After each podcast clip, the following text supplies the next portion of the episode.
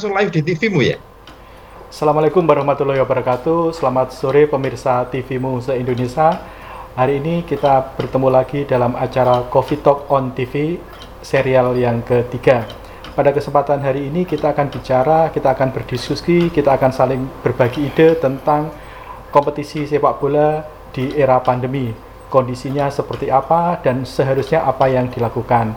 Mengapa tema sepak bola ini perlu diangkat? Pemirsa kita harus ingat bahwa dalam sejarahnya sejarah sepak bola Indonesia, federasi kita, Persatuan Sepak Bola seluruh Indonesia itu didirikan oleh orang-orang Muhammadiyah. Kita sebut misalnya Pak Abdul Hamid, bendahara umum pertama PSSI itu adalah pengurus Muhammadiyah, aktif di Muhammadiyah. Kemudian lapangan pertama yang dibangun di kawasan Wirobrajan Jogja di halam di Jalan Cokro Aminoto yaitu lapangan Asri dibangun oleh pendiri PSSI yang kebetulan arsitek juga Pak Suratin Sosro Sugondo.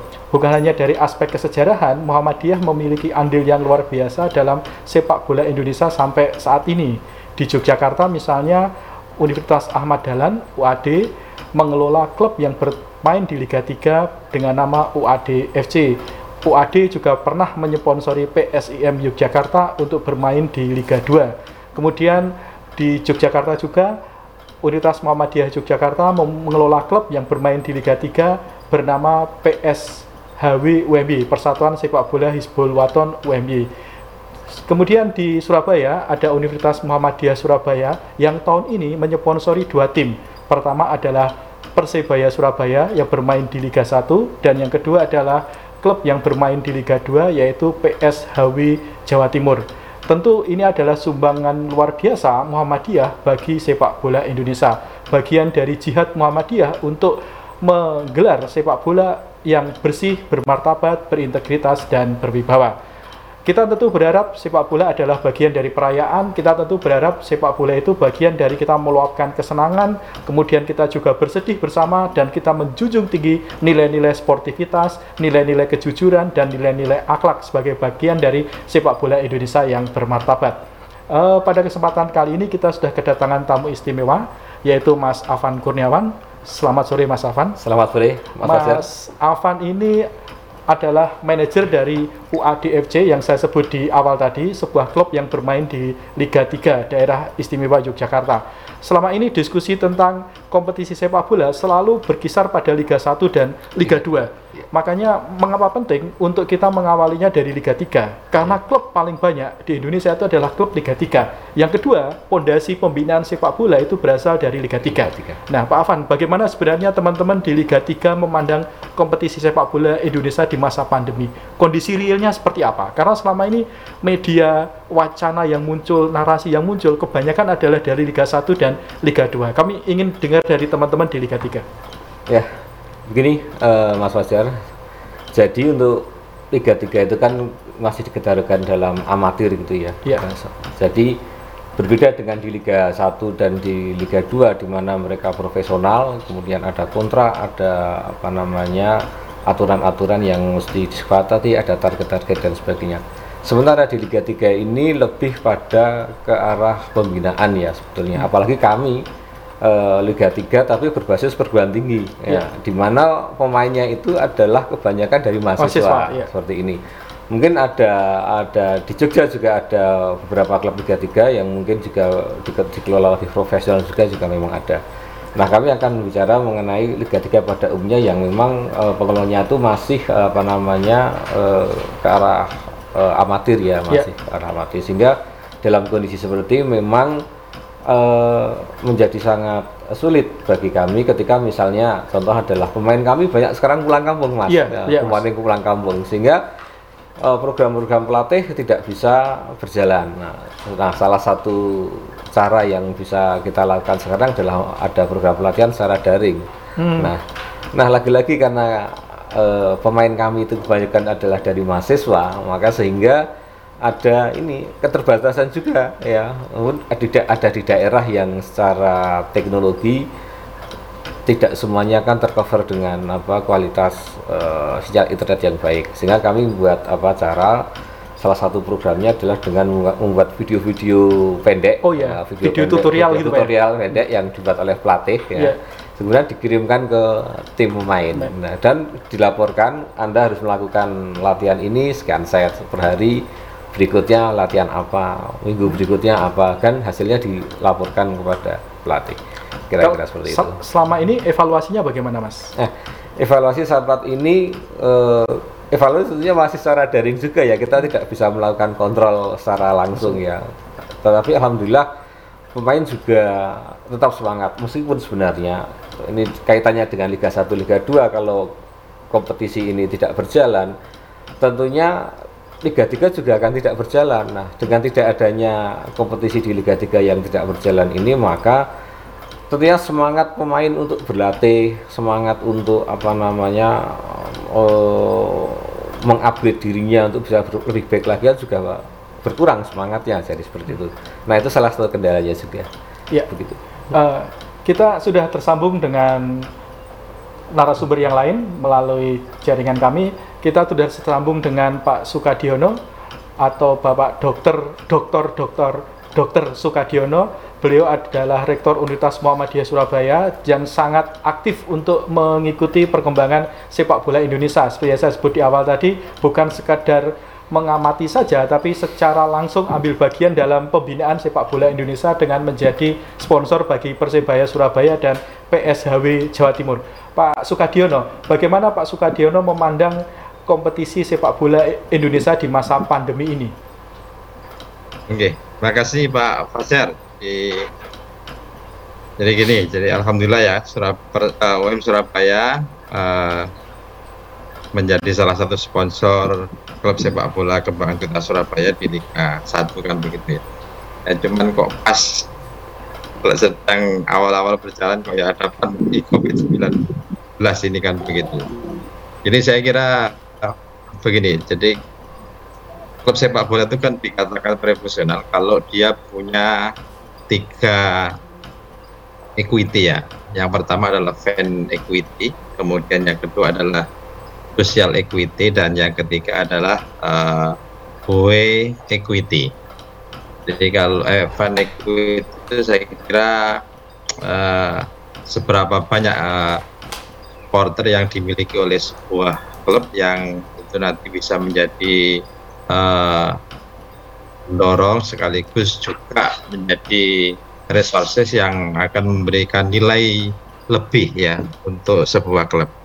Nah, begitu juga dengan social equity, saya kira seberapa banyak exposure yang dimiliki oleh klub tersebut untuk uh, bisa dikenal di kalangan pecinta sepak bola tidak hanya di level negaranya mungkin juga di seluruh dunia kan. Dan juga away equity. Away equity itu ya seberapa besar sebuah klub itu memberikan manfaat ya memberikan manfaat untuk uh, ketika dia bertanding di away di kandang lawan nah ini nanti kan bisa mengundang supporter yang banyak dan akan memberikan manfaat yang lebih dari sisi pemasukan di kandang kandang lawan itu. Nah, saya kira ketika ada kondisi pandemi COVID ini, maka uh, otomatis pemasukan dari pertandingan itu kan menjadi tidak tidak ada. Tidak ada. Nah, sehingga ini kan menjadi kendala untuk hidup dan matinya sebuah sebuah klub. Ya kita tahu bahwasanya untuk sebuah klub itu pemasukan mungkin yang pertama dari uh, sponsor, kemudian juga dari uh, subsidi liga atau hasiar yang yang saya kira ini juga unpredictable, tidak bisa diprediksi apakah bisa diberikan atau hmm. tidak.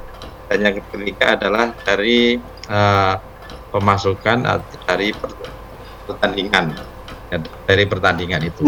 Nah sehingga uh, kalau kemudian uh, klub ini taruhlah misalnya kompetisi itu dilanjutkan tapi kemudian tanpa penonton maka ini juga akan menjadi kendala nah, karena memang pemasukan dari penonton yang disebut fan equity itu sangat sangat besar dari sisi proporsi baik itu sponsor kemudian juga dari sisi uh, subsidi hak siar dan juga dari penonton itu sendiri. Ini proporsinya paling paling besar.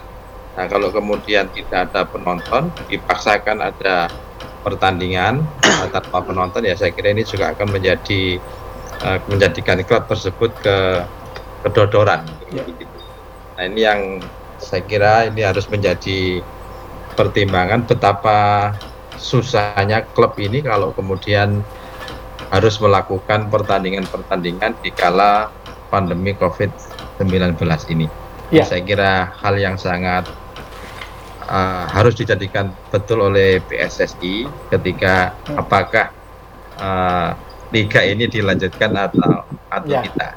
Ya. Nah, saya kira tadi kalau kemudian kita baca, hmm. mungkin Pak Timam nanti bisa menyampaikan kalau ada janji untuk subsidi Liga 1 hmm. 800 juta per bulan dan kemudian Liga 2 itu 200 juta per bulan Iya pokoknya itu kan kita enggak, ya. tahu kan begitu ya. Saya, ya. katakan itu unpredictable kan gitu yang yang Betul. Nah, sementara sponsor itu juga kaitannya dengan brand equity, social ya. equity itu itu yang menjadi pertimbangan kami ketika UM Surabaya menjadi persebaya uh, menjadi sponsor untuk klub persebaya Surabaya oh, ya. karena kita eksposurnya itu yang kita harapkan hmm. bisa disinergikan dengan kebutuhan UM Surabaya ya untuk supaya lebih dikenal ke seluruh masyarakat di Indonesia. Ya. Jadi itu Pak Fajar yang uh, Terima kasih Pak yang Sukadiono. Jadi uh, pemirsa TVmu yang berbahagia ada insight menarik dari Pak Sukadiono dan dari Mas Afan tentang bagaimana klub di Liga 3 kondisinya saat ini, kemudian bagaimana juga sponsor juga kurang mendapatkan exposure ketika kompetisi dilakukan tanpa penonton. Nah, di ya. segmen selanjutnya kita akan mencoba mendengarkan suara dari PSSI dalam hal ini adalah uh, Asosiasi Provinsi PSSI Daerah Istimewa Yogyakarta. Kita akan ketemu lagi di segmen kedua setelah break berikut ini.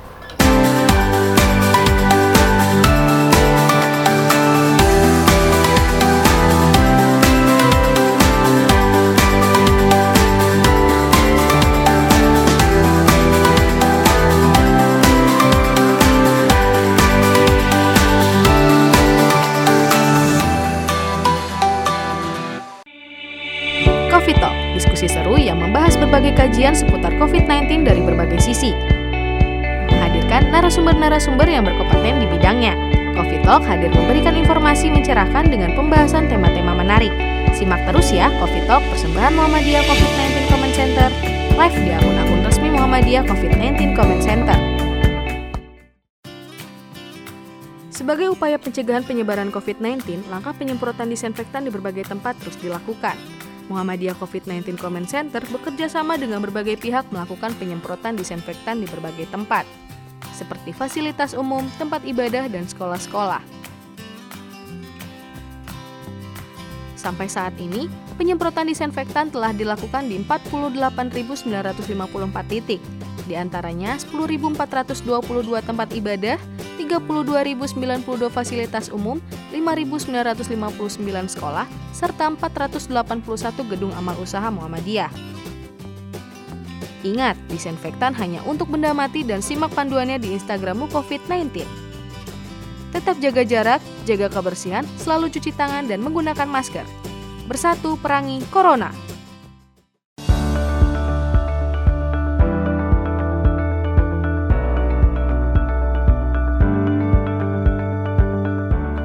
COVID-19 Comment Center memberikan informasi terupdate mengenai penanganan COVID-19. Mulai dari pelayanan kesehatan, ketahanan pangan hingga pencegahan COVID-19 di masyarakat. Informasi dikemas dalam bentuk live press conference yang tayang satu kali dalam satu pekan dan disiarkan langsung dari kantor pimpinan Pusat Muhammadiyah Yogyakarta.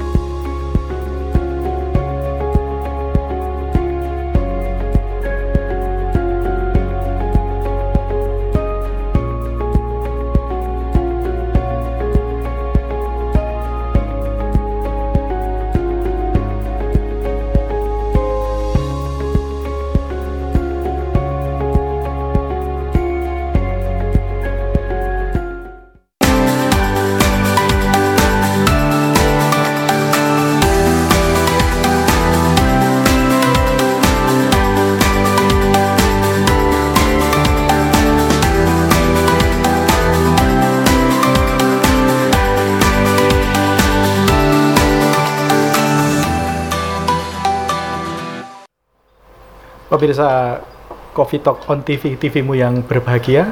Pada kesempatan segmen kedua ini kita sudah kedatangan tamu istimewa di Surabaya ada Mas Dimam Abror Jurait. Uh, beliau adalah CEO dari Persatuan Sepak Bola Hizbul Waton Jawa Timur, kemudian juga Mas Wahyudi Kurniawan, Wakil Ketua Umum Asosiasi Provinsi PSSI Daerah Istimewa Yogyakarta. Saya akan mengawali dari Mas Dimam dulu. Mas Dimam, sebenarnya update terbarunya seperti apa dari rapat virtual yang dilakukan oleh perwakilan klub Liga 2, Liga 1, kemudian PSSI dan operator liga dalam hal ini PT Liga Indonesia Baru. Monggo Mas Dimam.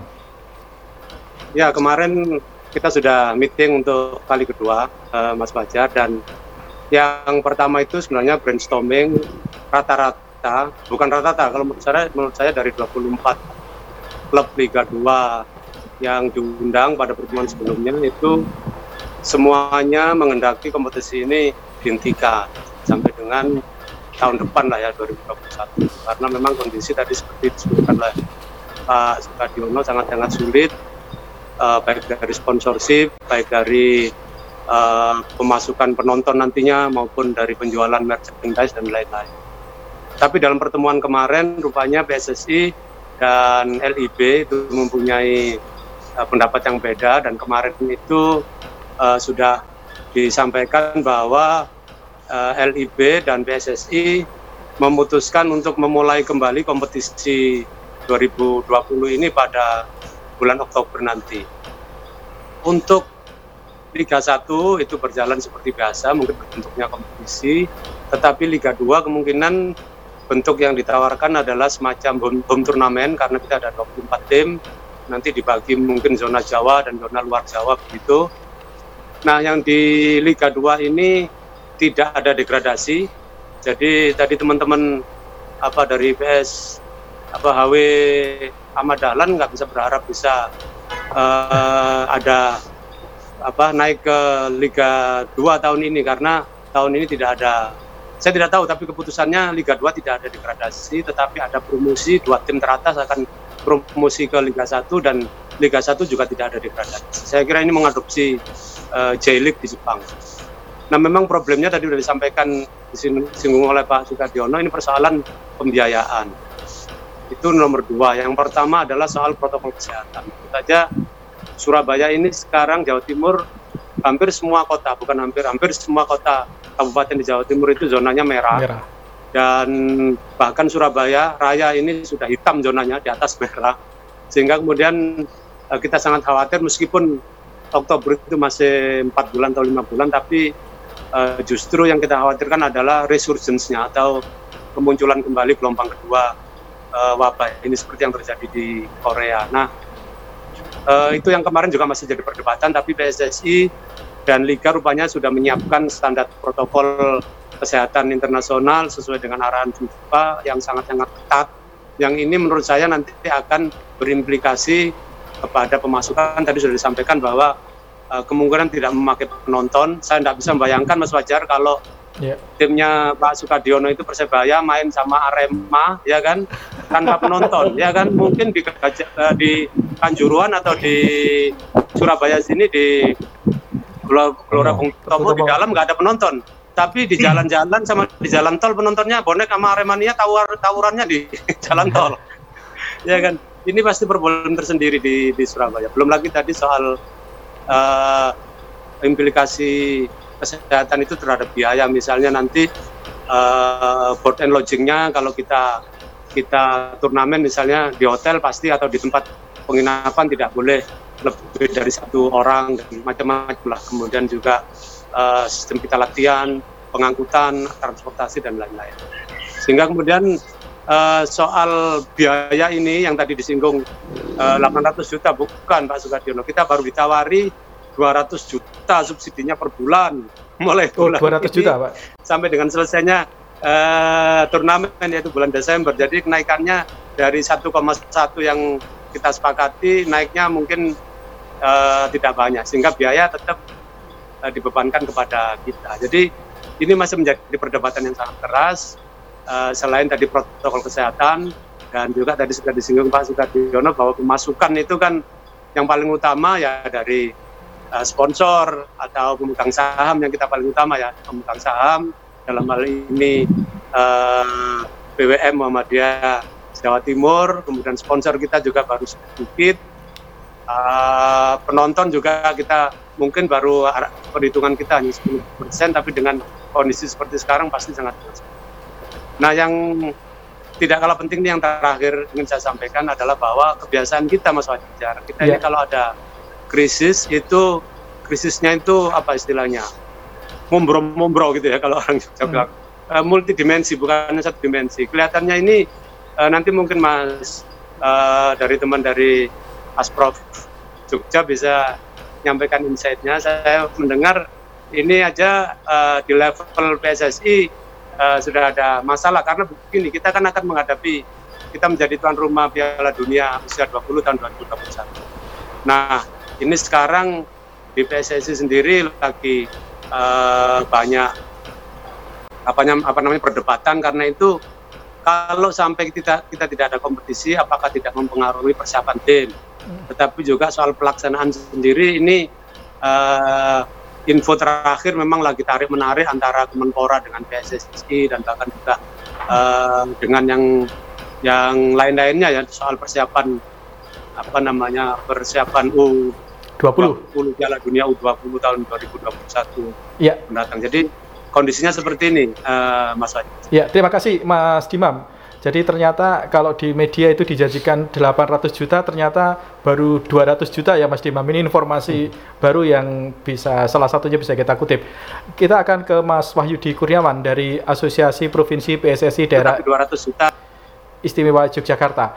Mas Wahyudi Kurniawan, kalau kita bicara tentang pembinaan sepak bola kita tidak bisa melepaskan dengan penyelenggaraan Liga 3 yang notabene Liga 3 ini diselenggarakan oleh Asprof, Asosiasi Provinsi. Nah, ini sepertinya yang masih belum banyak menjadi wacana, belum banyak menjadi diskursus bagaimana kemudian Liga 3 akan diselenggarakan ke depan karena semua perhatian sekarang ke Liga 1 dan Liga 2. Media-media mainstream kebanyakan mengangkatnya Liga 1 dan Liga 2 seperti yang saya sebutkan di awal dengan Mas Afan tadi.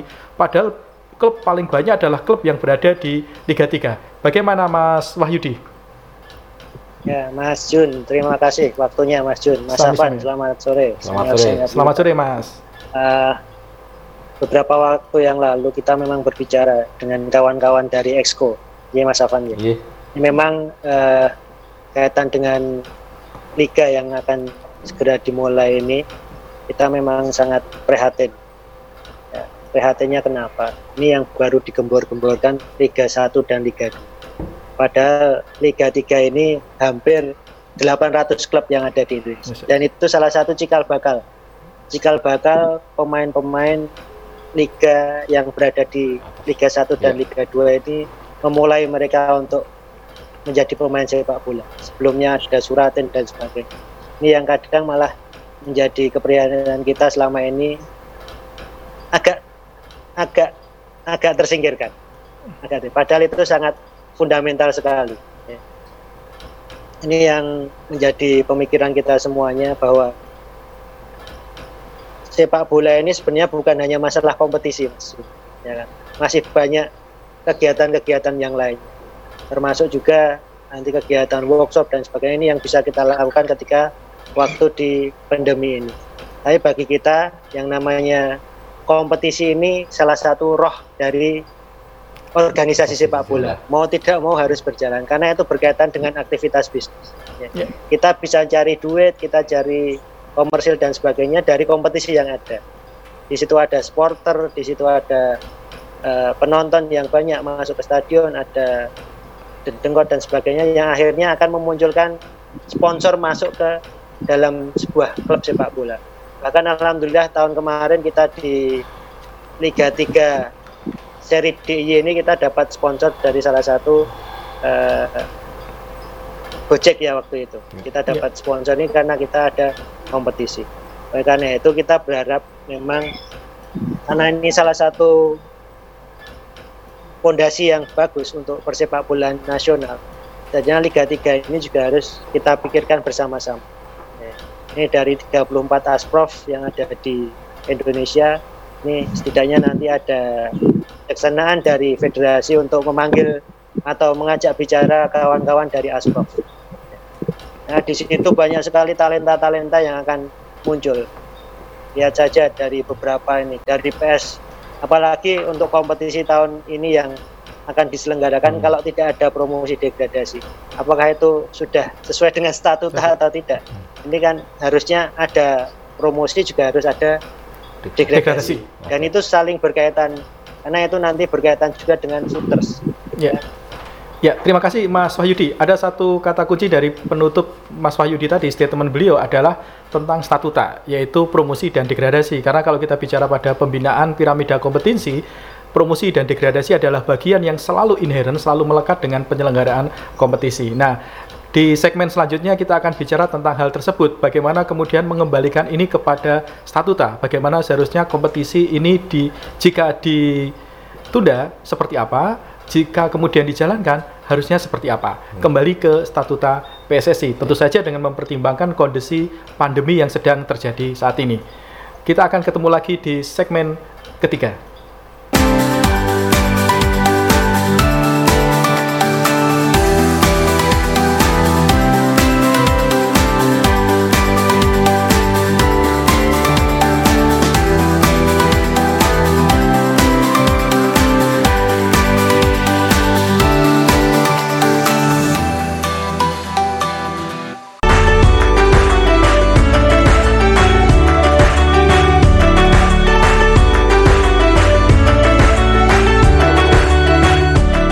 COVID-19 terasa jelas di sektor ekonomi, terutama kebutuhan pangan masyarakat. Muhammadiyah COVID-19 Comment Center dari pusat wilayah daerah cabang hingga ranting telah membagikan paket sembako kepada masyarakat terdampak COVID-19.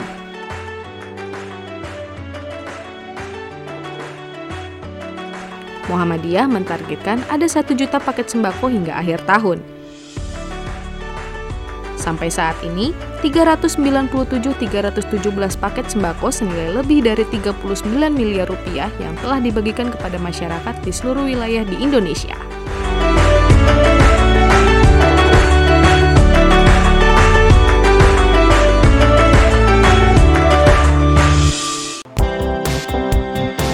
Muhammadiyah COVID-19 Comment Center telah membagikan ribuan masker kepada masyarakat di berbagai wilayah di Indonesia sebagai salah satu upaya untuk mencegah penyebaran COVID-19 di masyarakat.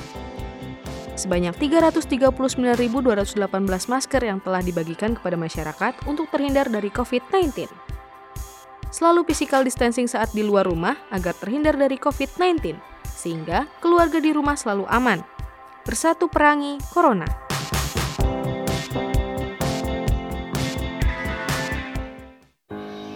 Selamat pagi untukmu yang selalu memulai dengan yang halal. Memulai yang pertama dengan semangat. Memulai menyebarkan inspirasi. Kecantikan sejati dimulai dari inovasi tanpa henti. Kebaikan dimulai dari yang halal. Wardah halal dari awal.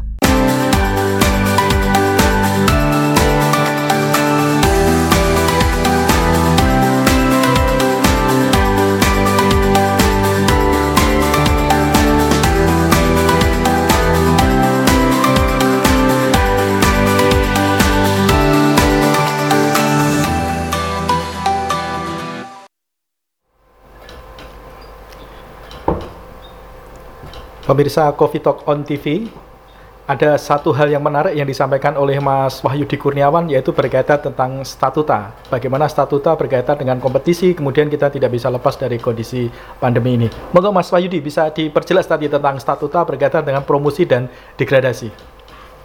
Promosi dan degradasi ini pastinya kan akan berkaitan dengan keanggotaan PSSI, ya kan. Ada anggota itu kan salah satunya dari Liga 3. Liga 3 itu diambil 16 klub untuk menjadi voters. Dan kalau tidak ada promosi dan degradasi pastinya itu akan berpengaruh nanti pada keanggotaan. Termasuk juga nanti kaitannya dengan Liga 2, Liga 1 itu juga berkaitan sekali dengan kaitannya dengan keanggotaan tersebut. Kalau nggak ada promosi, nggak ada degradasi ataupun ada eh, tidak ada degradasi dan promosi itu akan sangat berpengaruh pada jumlah putres yang ada, jumlah keanggotaan yang ada dan itu akan sangat sangat berpengaruh pada keanggotaan. Padahal keanggotaan itu diambil dari kompetisi yang ada. Salah satu contoh Liga 3. Dari 800 klub yang ada, ini yang bisa menjadi uh, footers itu hanya 16 klub. Dan alhamdulillah kemarin salah satunya pengalaman pertama bulan saya punya klub Sleman United ini lolos 16 besar. Nasional ini bisa menjadi salah satu footers di Kongres. Gitu Mas. Iya. Terima kasih Mas Fayudi. Saya kembali ke Mas Afan yang Ya. merepresentasikan klub Liga 3. Eh, Mas Afan, kalau Mas Afan sebagai representasi dari Liga 3, bagaimana Mas Afan melihat kondisi seperti ini tentang statuta ini? Nah, perlu kita eh, pahami dulu bahwa statuta ini kan pasti yang mengikat untuk semua klub ya di semua di semua level kompetisi Liga, Liga 1, Liga 2 dan Liga 3 ya. Artinya kalau seandainya misalnya ada pembat tidak adanya degradasi dan sebagainya ternyata akan berpengaruh juga terhadap yang di belakangnya apa yang di bawahnya. Nah, lalu bagaimana seandainya nanti apa eh, hanya diganti turnamen?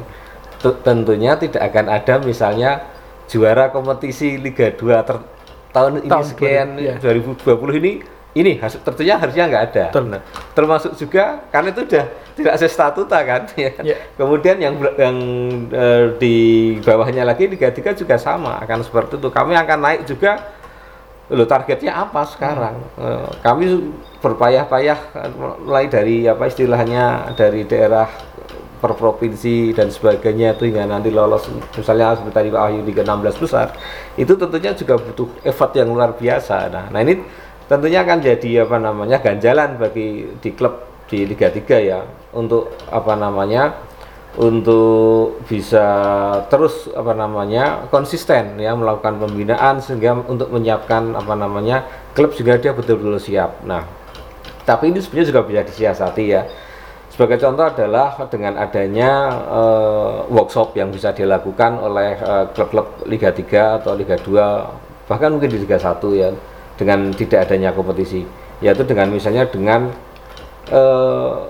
a- mengembangkan sport science ya. Misalnya dengan eh, apa namanya pendalaman statistik sepak bola pendalaman statistik untuk per permain eh, pemainnya seperti apa. Itu dilakukan untuk mengolah data dari permainan yang sudah ada ya. Ya ini mumpung dari eh, saudara saya dari PS Sulwaton yang saya sangat bangga sekali bisa eh, muncul di Liga 2 ya. Ini bisa sejak awal diterapkan itu apa, sport science itu untuk melakukan pemantauan pemain per individunya seperti termasuk juga yang di Liga 3 karena dari dari dari apa dari data statistik kemampuan individu per pe- pemain itu itu bisa menjadi sebuah bank data bagi apa namanya bagi bagi klub ya. Atau bahkan juga bagi untuk melakukan transfer pemain. Ini penting sekali sehingga pemain yang akan apa klub yang akan me- mencari pemain dia juga bisa melihat tidak hanya dari ketika dia tapi sejarahnya historinya permainan individu dia seperti apa sehingga betul-betul nantinya eh, bisa bermanfaat buat semuanya kira-kira Ya. seperti itu Terima kasih Ya. Mas Afan. Ini ada pertanyaan dari WhatsApp. Kita akan lihat pertanyaannya.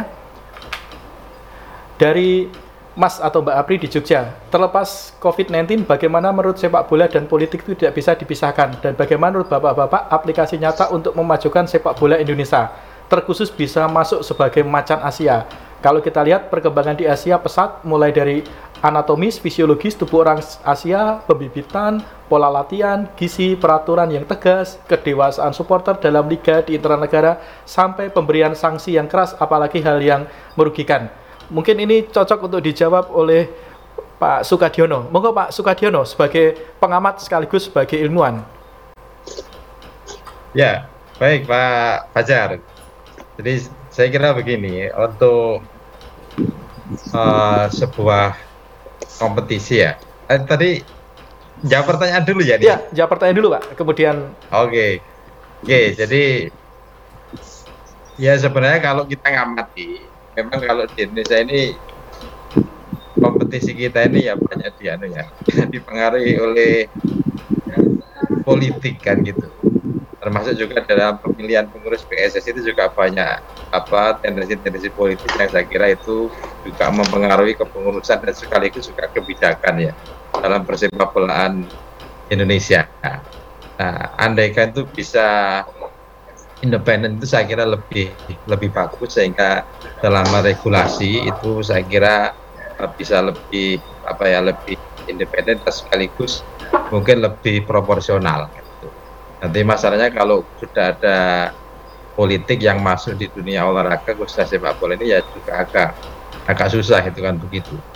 Nah kemudian uh, yang terkait juga kalau ya kalau sport science itu saya kira memang sangat bagus. Kebetulan saya ambil doktoralnya itu sport science di oh, luar biasa ini Pak Rektor. Oke, jadi saya kira memang uh, akan, sangat bagus kalau sport science itu bisa diterapkan di di negara kita. Untuk semua bidang bidang olahraga ya. Karena sport science itu kan tidak hanya aspek kepelatihan saja kan.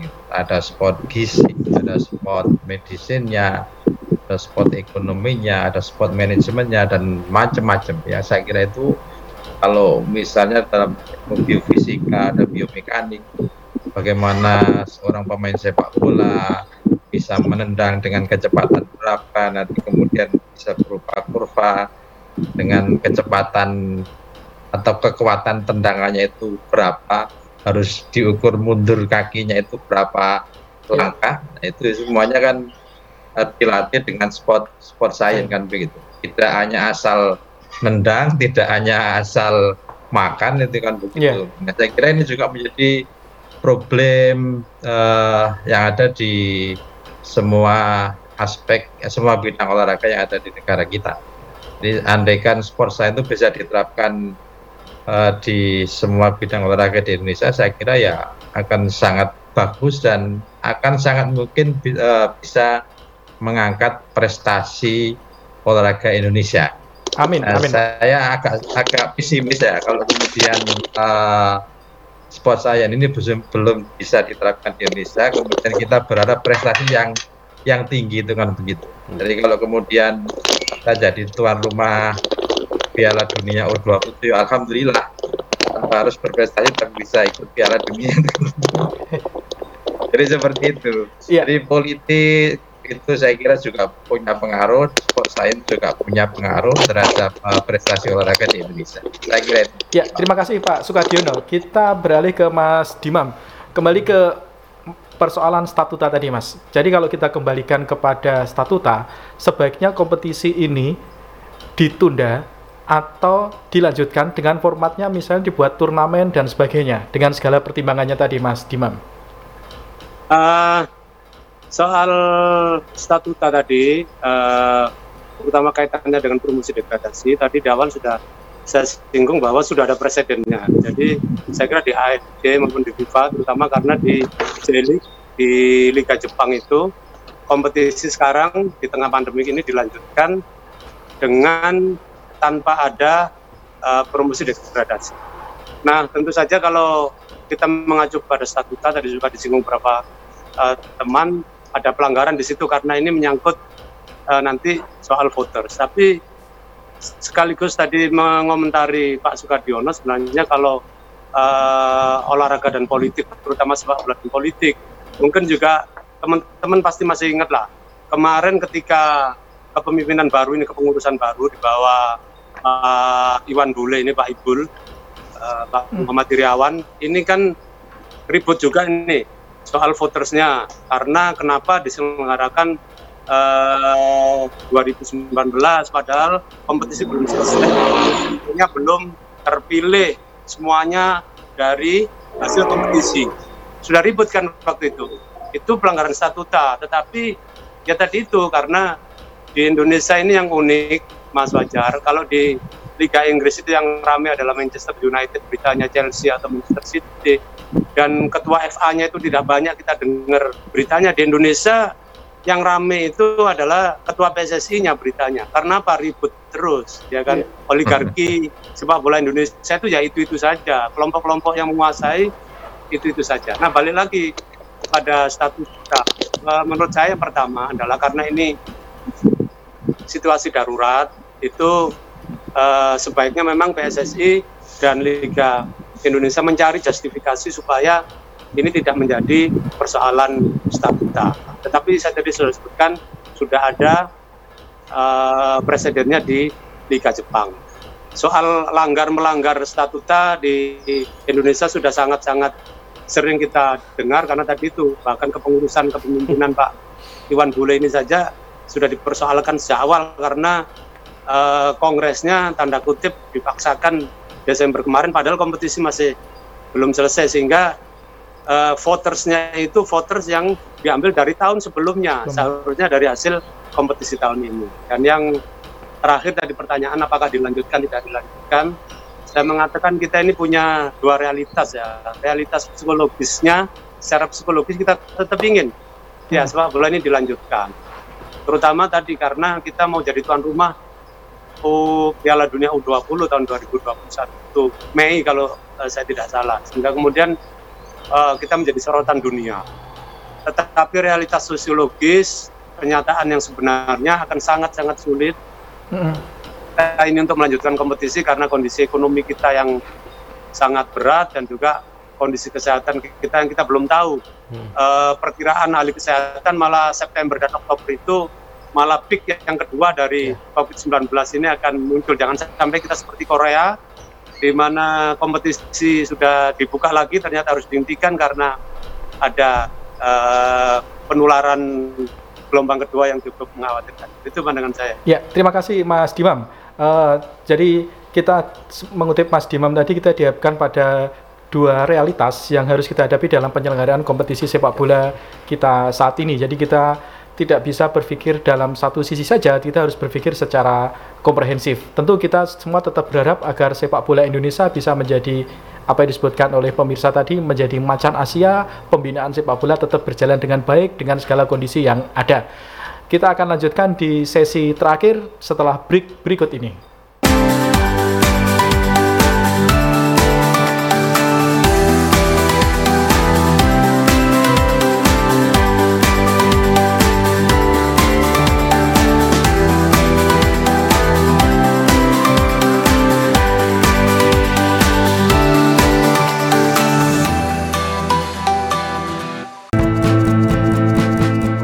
Sakit menjadi garda terdepan dalam penanggulangan COVID-19 dan dapat juga menjadi benteng terakhir. Maka dari itu, Rumah Sakit Muhammadiyah Aisyah siap menjadi rumah sakit yang melayani pasien COVID-19 dengan dukungan fasilitas yang optimal. Saat ini, telah ada 77 rumah sakit Muhammadiyah Aisyah yang membantu dalam penanganan COVID-19. Bahkan, tidak hanya itu, Muhammadiyah juga mewujudkan rumah sakit darurat untuk penanganan COVID-19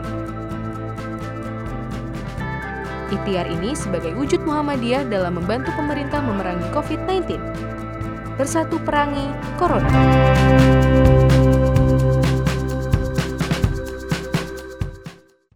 Batik Nasional Muhammadiyah sudah menjadi kebanggaan bagi setiap warga Muhammadiyah. Bahkan, pimpinan pusat Muhammadiyah secara resmi menggunakan batik nasional untuk pertemuan nasional maupun internasional.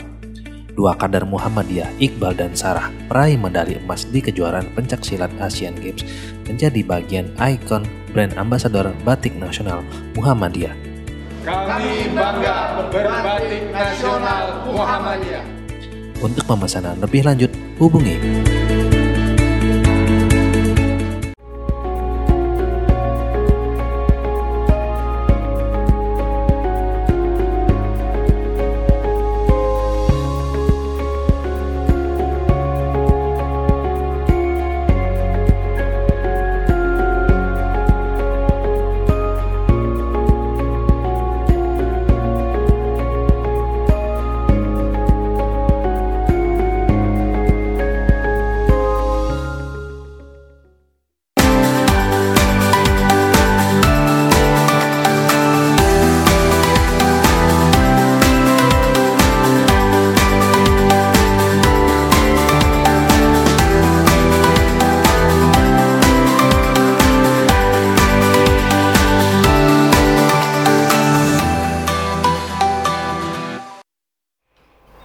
Pemirsa Coffee Talk on TV, tidak terasa kita hampir satu jam berdiskusi. Saya yakin kalau ngomongin sepak bola itu bisa besok pagi sampai subuh. apalagi kalau udah ngobrol di angkringan dengan Mas Afan ini, apalagi di depan apa monumen PSSI sambil ngobrol gitu. Sebenarnya Mas Wahyudi juga bisa sampai pagi. Nah, waktu membatasi kita, tapi sebelum kita berpisah, saya ingin memberi, saya memberikan kesempatan kepada semua narasumber untuk menyampaikan unek-unek harapannya terhadap sepak bola Indonesia yang bermartabat di masa depan, gitu. Kita mulai dari Mas Afan dulu yang di depan saya. Terima kasih uh, Mas Fajar.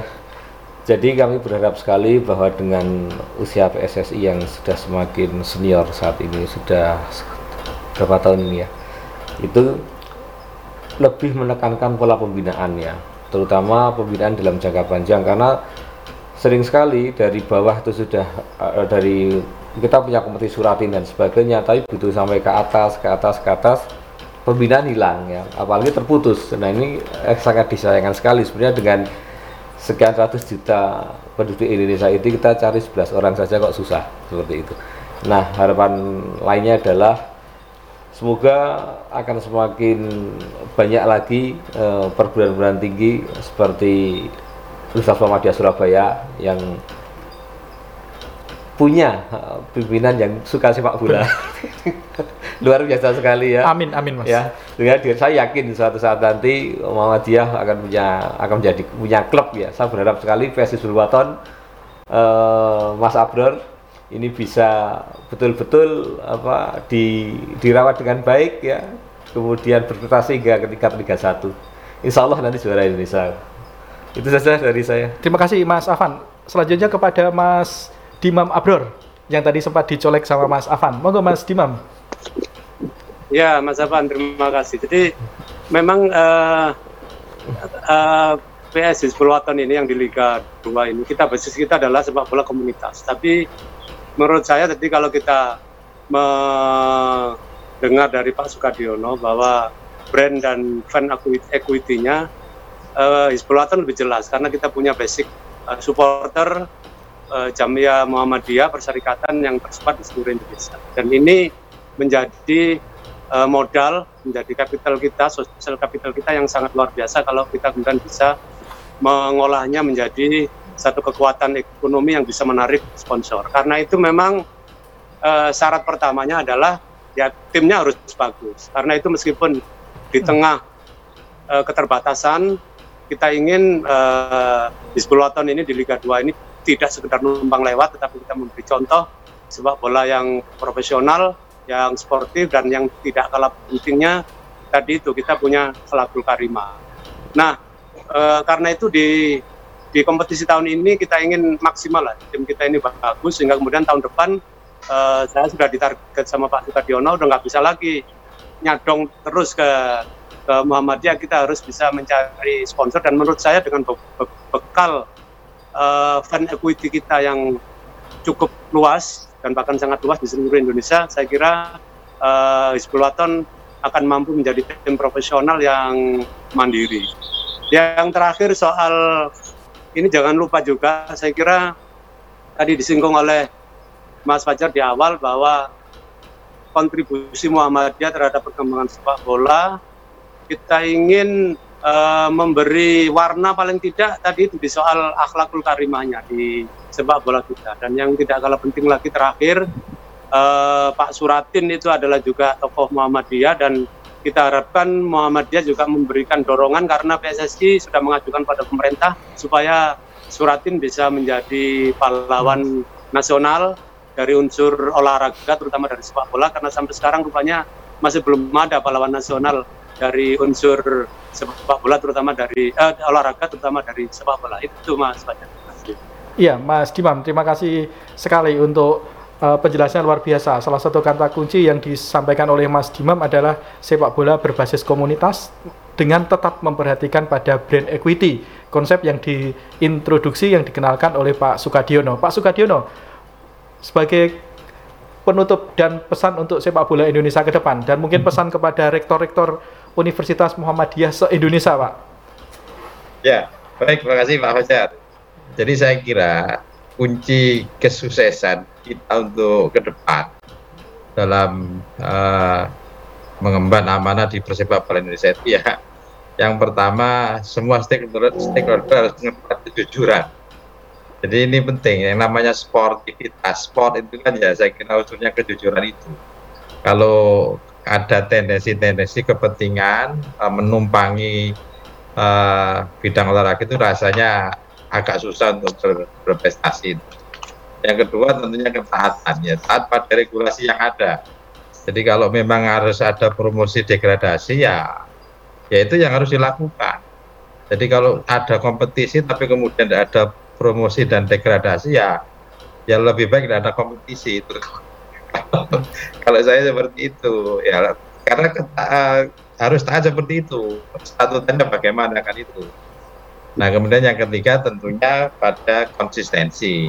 Ini saya kira yang kadang-kadang uh, regulator persepak bola di kita ini kan agak-agak nggak konsisten itu, gitu. Ini yang saya kira menjadi menjadi problem. Saya kira kalau uh, tiga hal itu bisa di, dilakukan, insya Allah persepak bola Indonesia akan berprestasi. Nah, kemudian uh, terkait dengan uh, rektor-rektor PTM di seluruh Indonesia. Saya kira sepak bola ini luar biasa lah. Uh, olahraga permainan yang saya kira tingkat eksposurnya itu paling paling banyak. Fan equity-nya itu paling besar ya dibanding volley, dibanding mungkin juga olahraga-olahraga kompetisi, kompetisi tapi dari sisi fan equity-nya yang paling besar ya sepak bola. Nah, ini saya kira hal yang akan sangat besar uh, bagi kita perguruan tinggi untuk eksposur perguruan tinggi kita itu kan begitu. Saya kira kalau harga itu bisa dinegosiasikan kan gitu ya dengan klub kan gitu. Jadi tidak harus berapa harga bayangannya yang di luar mungkin ditulis besar tapi kalau setelah dinego ya bisa aja dapatnya 40 sampai 50 persennya itu bisa kok kan gitu ya. Jadi jangan takut dengan harga yang dipatok oleh klub besar. Ya, kalau pinter nego ya insya Allah bisa bisa lebih lebih murah itu kan begitu. Tetapi saya kira uh, kalau dalam kondisi normal itu insya Allah eksposur untuk uh, promosi kampus kita itu tampaknya luar luar biasa. Itu yang mungkin kita alami di UM Surabaya yang kerjasama dengan Persibaya Surabaya meskipun dalam kondisi pandemi kita tetap uh, bersinergi untuk uh, mempromosikan kampus kampus kita. Nah kemudian yang terakhir saya kira uh, dengan kondisi pandemi seperti ini rasanya kalau saya Pak Dimam lebih baik ini di kompetisi dihentikan saja. Itu akan lebih anu. Karena taruh kalau kita ngomong misalnya ada klub itu betul tadi saya katakan sangat tergantung pada fan equity-nya itu. Nah kalau kemudian lo yang kompetisi di Bundesliga kok dilanjutkan mereka duitnya banyak untuk PSSI nyasar itu duitnya banyak kan gitu. andai kan klubnya agak kesulitan mereka bisa mensubsidi itu kan begitu nah saya kira yang di kita ini kan tadi yang saya katakan unpredictable itu ya ya agak susah. Subsidi ini itu benar-benar metu sesuai dengan yang disampaikan atau justru malah hanya hanya janji saja itu kan begitu. Nah, ini yang saya kira uh, menjadi uh, masukan saya, saya kira lebih baik kompetisi dengan kondisi pandemi seperti ini itu lebih baik dihentikan. Saya kira itu Pak Fajar. Ya, terima kasih sekali Pak Sugadiono. Uh, saya berharap Bapak Ibu Rektor Perguruan Tinggi Muhammadiyah se-Indonesia menyimak pemaparan Pak Sukadiono dan Mas Afan tadi. Artinya sebenarnya kampus itu berperan dalam sepak bola kan tidak hanya dengan menjadi sponsor, ya, tapi ya. seperti UAD ya. dengan ikut di Liga 3. Liga begitu Mas Afan? Ya, kira-kira begitu ya. Jadi sebenarnya eh, sebagai sponsor adalah salah satunya. Eh, tapi ada lagi apa namanya bahwa keterlibatan kita dalam pengembangan sepak bola itu jauh lebih penting ya. Betul, betul. Termasuk ada saudara kita misalnya di Unisa Jogja itu juga kalau tidak salah itu juga mensponsori PSS Sleman, ya. tetapi ya. di, dalam bentuk mungkin memberikan apa namanya fasilitas fasilitas hal seperti itu itu bisa di apa dikembangkan lebih lanjut lah sesuai dengan apa kreativitas dari PTM PTM masing-masing kira-kira seperti itu. Betul. Itu, Jadi, menyambung Pak Sukadiono ini sebenarnya kan bagian dari mengintegrasikan sport science dengan sepak bola karena basis dari sains adalah kampus. Ada contoh lain misalnya Universitas Muhammadiyah Sidoarjo melalui kepemimpinan Pak Rektor Pak Hidayatullah menyponsori Persebaya U19. 19, Kalau iya. tidak salah pemainnya dikasih beasiswa untuk kuliah di kampus itu. Kemudian di Malang Universitas Muhammadiyah Malang juga pernah menyponsori Arema Malang beberapa tahun yang lalu gitu. Jadi ini kan sebenarnya bagian dari kolaborasi yang luar Iya, biasa. iya. Nah, kita terakhir ke Mas Wahyudi untuk memberikan closing statement dan harapannya bagaimana kerjasama ini sebenarnya bisa diintegrasikan termasuk dengan federasi setidaknya dimulai dari asosiasi provinsi di daerah masing-masing. Monggo Mas Wahyudi. Ya. Banyak sekali potensi yang bisa dikerjasamakan, terutama eh, buat sebuah klub sepak bola ya. Sepak bola ini punya posisi seksi sekali kalau di sebuah organisasi. Kalau sing saya, saya bulan di Asprof ini sepak bola itu berangkat dari daerah dan pada akhirnya sepak bola itu untuk kepentingan berbangsa dan bernegara. Malah kita bersama-sama semuanya bersinergi satu dengan yang lainnya, saling bergandengan untuk sepak bola Indonesia yang lebih baik lagi, berprestasi dan bermartabat. Itu saja, Mas. Terima Fajar. kasih Mas Wahyudi, singkat padat jelas. Jadi kata kuncinya adalah kolaborasi untuk membangun sepak bola ini menjadi sepak bola Indonesia yang bermartabat. Kata kunci yang lain adalah bahwa sepak bola Indonesia tidak bisa lepaskan dari kontribusi daerah dari Sabang sampai Merauke yang banyak menelurkan bibit-bibit pemain sepak bola yang luar biasa. Jadi bangsa ini sebenarnya kaya, tapi potensi ini belum dikelola dengan baik gitu.